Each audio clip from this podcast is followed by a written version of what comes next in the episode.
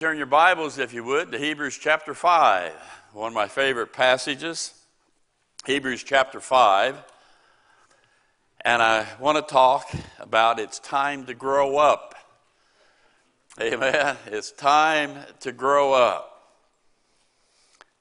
There are times when our kids or our mate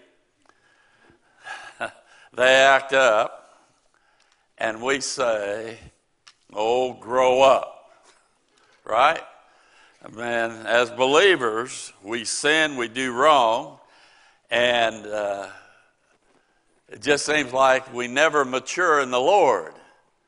And the Lord says, Oh, grow up. Amen. Hebrews chapter 5, verse 11 says, Of whom we have many things to say and hard to be uttered, seeing ye are dull of hearing. We're good at making excuses to why we're not growing in our faith, why we're lagging behind in the knowledge or the application of God's Word to our life. Ever since we placed our faith in the gospel, that's how a person gets saved. Christ died for our sins, He was buried, He rose again. We believe it's sufficient enough to save us. So we put our faith in that.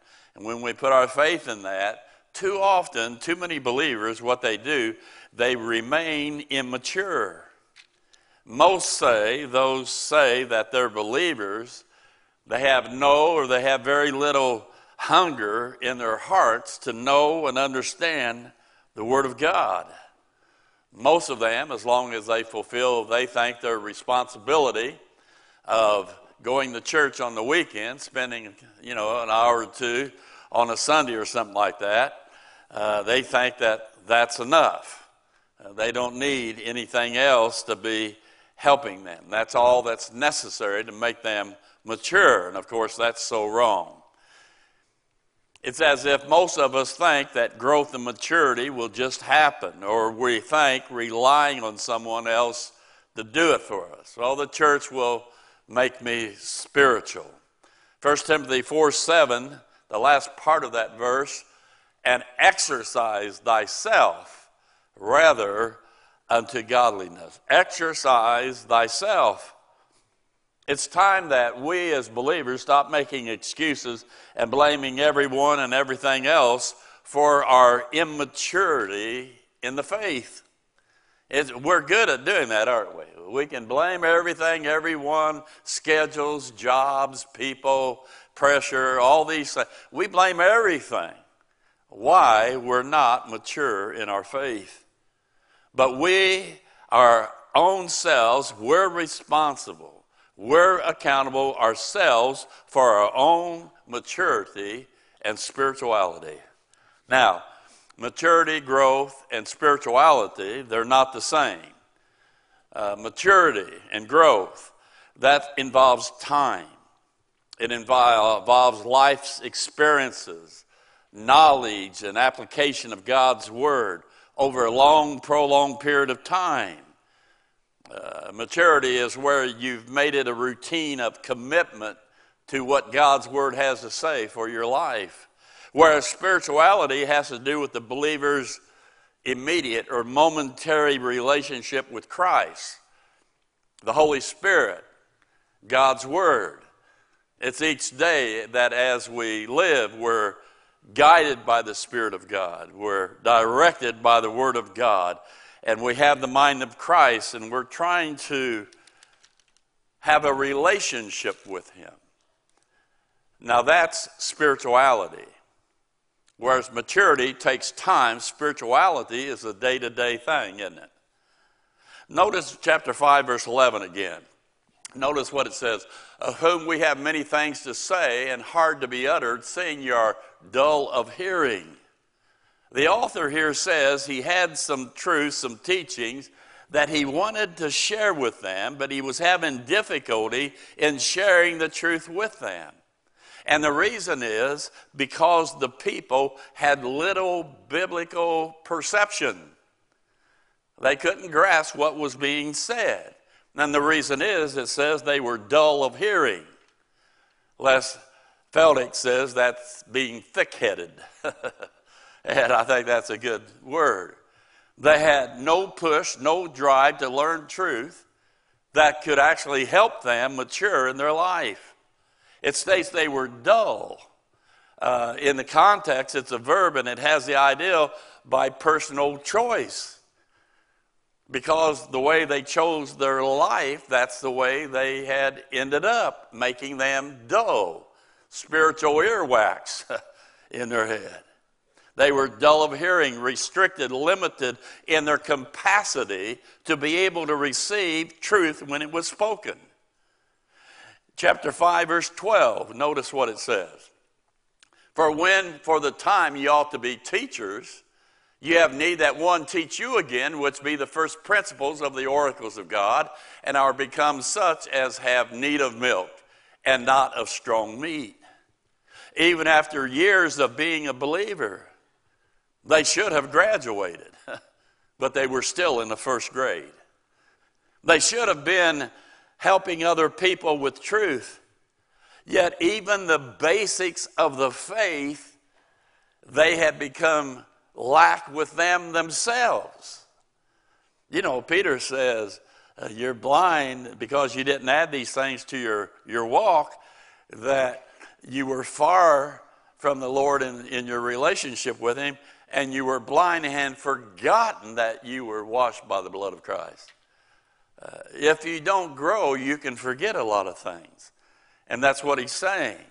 Milk is okay for babies, but it's alarming for adults to practice that. Amen. Milk is the first teachings a new believer learns. Meat is advanced truth, helping one, if applied to their life, to help mature them.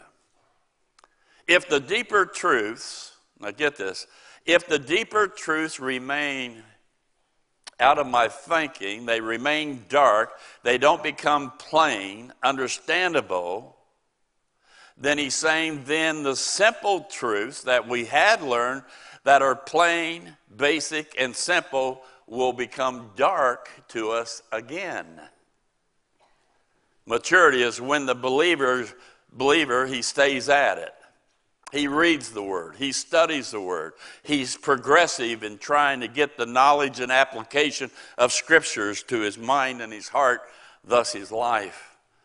Then it says in verse 13 For everyone that useth milk is unskillful in the word of righteousness, for he is a babe. Since often, or quite often anyway, a believer remains a babe in the faith, he will lack in his ability to defend the truth. He will fail in making the correct decisions he needs to make in his life. Baby believers, they don't know how to integrate the truth of God with their life. So they follow their flesh and the world's wisdom. I'm not following God's wisdom or truth. So who am I going to follow? My flesh. And if you trust your flesh, you're going to get in trouble. Your flesh is up and down every day. If you're going to trust the world's wisdom, I offer you America, and you want to trust that for your life? Of course not. But that's what you do when you don't mature in the things of God. This was a big problem with the church at Corinth. 1 Corinthians 3 1 says, and I, brethren, could not speak unto you as unto spiritual, but as unto carnal, even as unto babes in Christ. I have fed you with milk and not with meat, for hitherto you were not able to bear it, neither yet now are you able. For ye are yet carnal. For whereas there is among you envying and strife and divisions, are you not carnal and walk as men? You see, with the lack of scripture truth in our life, they were walking just like they were lost people. You've been around believers. They say they're believers, they say they're Christians, but you couldn't tell it by the way they live. They look like they're lost, don't they? They look like they're not saved because you don't think saved people would do that. The saved people can sink pretty low sometimes. Amen? Peter says it this way, 1 Peter 2. Wherefore, laying aside all malice and all guile and so on, as newborn babes, desire the sincere milk of the word that you may grow thereby. You see, God wants us to grow, doesn't He? And today, when the meat of truth comes our way, when somebody is speaking and there's some depth to what he's saying, when he begins to teach the Word of God, most believers say or they think, well, wait a minute, I can't understand that. That's over my head. Huh? And my question is, why is it over your head? Huh? Why haven't you grown enough to be able to grab a hold of what they're saying? Amen? We have to stop pampering and just feeding people milk, and sometimes you need to chew on some meat. And you need to learn. You need to grow so that you can mature. It's nobody else's fault but our own. It's progressively learning, maturing, like you do education at schools. You go from the first grade, you go through to the, through the eighth grade. Then you go in high school from the ninth grade through the 12th grade. Then you go to college from freshman through senior. Then you go to graduate school and so on. That's what our life is supposed to be like. You don't take calculus or physics before you understand arithmetic. Amen? It's time to get off the baby's bottle of immaturity and not being spiritual. Most can't or haven't gotten out of Christ's earthly ministry yet. When God wants us to advance to maturity, maturity to Christ's heavenly body church program of today. Isn't that amazing? Well, it's too hard to learn. Huh? No, it's not. Just means you need to make some effort. And if you make some effort, it will click. And when it clicks, it transforms your life. You need to stop using Israel's promises and start using the body of Christ's uh, promises to us so that you not be confused with every wind of doctrine. Amen. Ephesians 3 9 says this and to make all men see what is the fellowship of the mystery, which from the beginning of the world hath been hidden God, who created all things by Jesus Christ. Paul saying, I'm sharing you with you new truth. Truth nobody else knew until Christ Himself revealed it to me to share with you. Here's the new truth. We're saved by grace alone, through faith alone, in the gospel alone. No law, no works, just grace alone, and you can be saved. Amen. And that's just the beginning. that's just the beginning. Hebrews 5:14 now says this here. But strong meat belongeth to them that are full of age, even those who by reason of use have their senses exercised to discern both good and evil. That's a good thing right there. It's an amazing thing to me that I can say I'm a matured Christian and believe in what our government's trying to promote today. You just take abortion as a fact. I mean, it's mind boggling what Christians even believe today. Huh? God help us. The mature believer has the ability to read truth, study it, understand, apply that scripture through the Holy Spirit, then having a lifestyle that conforms to God's Word. They can make intelligent spiritual decisions, even from their past mistakes. As you grow in the Lord, you look at your past mistakes and you can see, you can, you can discern the wrong decisions and the right decisions you have, made, you have made in the past. You can do that now because you're becoming mature in the Lord. Mature believers rely on the Word of God, the Holy Spirit, to enlarge our understanding to know what is right and wrong. To be empowered by the Word of God to be Christ like. A mature believer hungers for God's truth. And if you don't want to ever read your Bible, that tells you where you are spiritually. You say, well, that's okay. I know I'm going to heaven. Well, I'm glad you're going to heaven.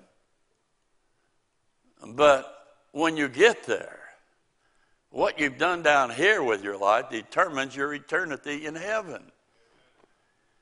Your responsibilities, your rewards. You're not being ashamed when you stand before Him. So much is at stake just down here. 1 Corinthians 2:13 says this, which things also we speak, not in the words which man's wisdom teacheth, but which the Holy Ghost teacheth, comparing spiritual things with spiritual. God, the Holy Spirit, takes this word and He illuminates our thinking, our mind. And it's at this point in time we have to grab this. We're accountable and responsible for our own maturity. Nobody else can do it for us. We have to do it ourselves. Now, there might be some mentors, there might be some people that help in the walk, but my walk is, bottom line, determined by me, myself. God help me. 2 Corinthians 13 5 says this Examine yourselves whether you be in the faith. Prove your own selves, and so on and so on. So I ask you, where are you in the faith? You need to stop, think about it, evaluate. How long have you been saved? Where is there any growth in your life? Have you progressed since you proclaimed the name of Christ at all in your life? You're responsible for your own self. You're responsible for your submission to God. James 4 6 and 7. But he giveth more grace, wherefore he saith, God resisteth the proud, but giveth grace unto the, yep, unto the humble. Submit yourselves, therefore, to God. Resist it. You have to submit yourself to God first. That's our responsibility. We have no chance when the devil attacks if we've not submitted to God. And then also, we're responsible for our own godliness or holiness. You know, John, he said, keep yourself from idols. An idol is anything that's before the Lord taking first love in our life. 2 Corinthians 7 1 says, Having therefore these promises, dearly beloved, let us cleanse ourselves from all filthiness of the flesh and spirit, perfecting holiness in the spirit fear of God. States in Ephesians 4:24, and that you may put on the new man, which after God is created in righteousness and true holiness. God said, Listen, I want you to know something. You're responsible for your own life that you might walk a godly life. Not an ungodly life, a godly life. Stop playing with the world and start living for Christ. That's what he's saying. We're responsible for our own spirituality. Jude 20 says this But ye, beloved, building up yourselves on your most holy faith, praying in the Holy Ghost. 2 Timothy 2:15 study to show thyself approved unto God.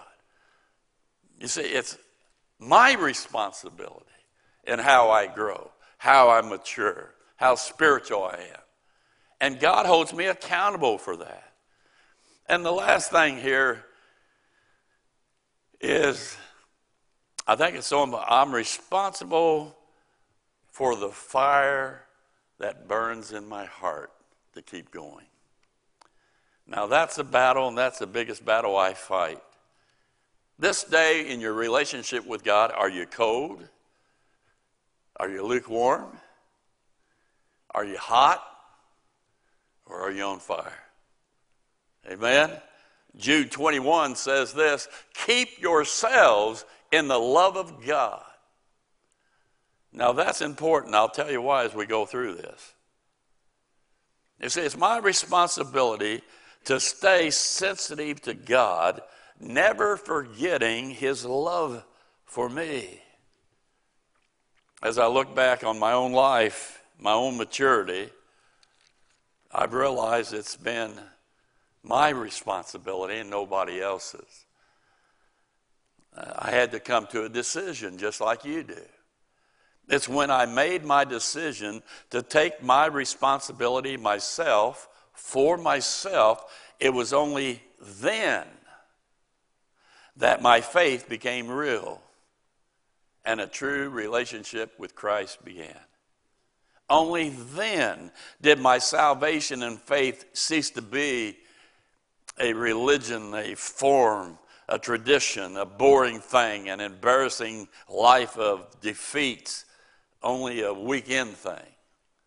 Only then, when I made my decision to go all out for myself to follow Christ, only then did I truly begin to grow and mature in my faith. It was only then I connected myself to God, His Word, the Spirit into my mind and my heart, that I could bring it over into my life, into my marriage, and into our plans. When I made that decision, it was only then when my life was shaken, when the storms raged, when Satan and the world and the flesh attacked, when decisions needed to be made, when courage and strength was called upon, grace was needed. Only then, in my growing and maturity, could I stand up and live a life that honors God. But you have to come to that decision in your own life. This is the victory that overcometh the world, even our faith. Huh? The faith, my faith. And why did I make that decision? Why did I come to a place in my life where I said, God, it's me and you. This is my responsibility to be what you want me to be. Do you know what caused me to make that decision? 2 Corinthians 5:14 For the love of Christ constraineth us. I can't turn my back on his love. I don't know why he would love somebody like me. And I've been around some of you and I question that too. Amen. Why does he love us so? But because of his love, it just kept coming to me. I can't help but say, God, here's my life. I want to be what you want me to be. States in 1 John 4 9 and 10 In this was manifested the love of God toward us, because that God sent his only begotten Son into the world that we might live through him. Herein is love, not that we love God, but that he loved us and sent his Son to be a propitiation for our sins. We love him because he first loved us. You see, the reason I love him is because one day he revealed to me he loved me. And I want to love him back. That's why I make the decision. It's all in for Christ. It has to be. And as I go all in for Christ, when I do that, I begin that process of fulfilling my responsibility of trying to grow, to mature, and to have a spiritual walk with Christ. I've said this a million times. It's not deep. Huh? We just have to stop watching so much, listening so much, and doing so much, and we have to give God His time so that He can work in our lives to help us walk truthfully. Amen. Is that, is that deep? Why aren't we doing that? What's in front of us that's causing us to neglect that? Paul said, Boy, I'd like to say some really unbelievable things, but I can't because it's over your head you can't understand it because you've not taken personal responsibility to grow and to mature. Get up, learn of me, and I'll show you some things that will thrill you. Father, we love you. We thank you for your word. We thank you for this passage of scripture here that tells us about being dull of hearing, but you want us to be spiritual so we can discern what is right, what is wrong, and to grow as a Christian. God, that's our responsibility as a Christian, is just to grow. And so, God, I pray you impress people's minds and their hearts today that they're going to make a decision. Not because they have to, because they want to, because they see you high and lifted up, and they want to please you. In Jesus' name. And everybody said, We hope that you received a blessing from today's broadcast. We would love to have you to visit us in person. You can watch us live and view past services on our website at gpindy.net. For more information, please visit our website or contact us by phone. Until next week, may God richly bless you, is our prayer.